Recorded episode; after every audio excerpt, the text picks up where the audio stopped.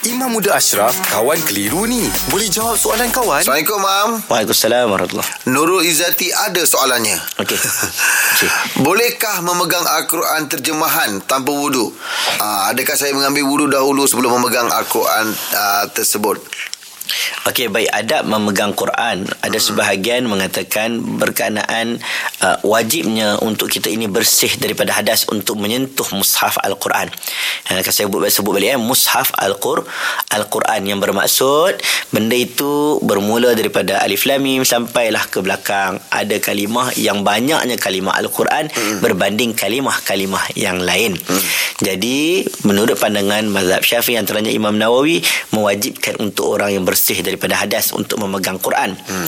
Bagaimana pula dengan terjemahan Quran? Ha. Sebahagian ulama kata hanya afdal saja ada wuduk tapi menjadi kesalahan menyentuhnya kerana terjemahan al-Quran lebih banyak tulisan-tulisan ataupun bahasa-bahasa selain daripada al-Quran. Hmm. Ha, kalau dia mempunyai selain daripada al-Quran apa penulisan-penulisan bahasa yang lain lebih banyak daripada al-Quran maka dibenarkan untuk kita memegang terjemahan al-Quran walaupun tidak ada wuduk.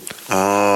Alhamdulillah. Selesai satu kekeliruan. Anda pun mesti ada soalan kan? Hantarkan sebarang persoalan dan kekeliruan anda ke Sina.my sekarang. Kawan tanya Ustaz jawab. Dibawakan oleh Telekong Siti Khadijah. Istimewa 8 hingga 11 November ini. Promosi Siti Khadijah 11-11 di semua butik SK dan sitikadijah.com. Beli dua barangan SK dengan pembelian serendah RM150 dan nikmati rebat RM20. Siti Khadijah, lambang cinta abadi.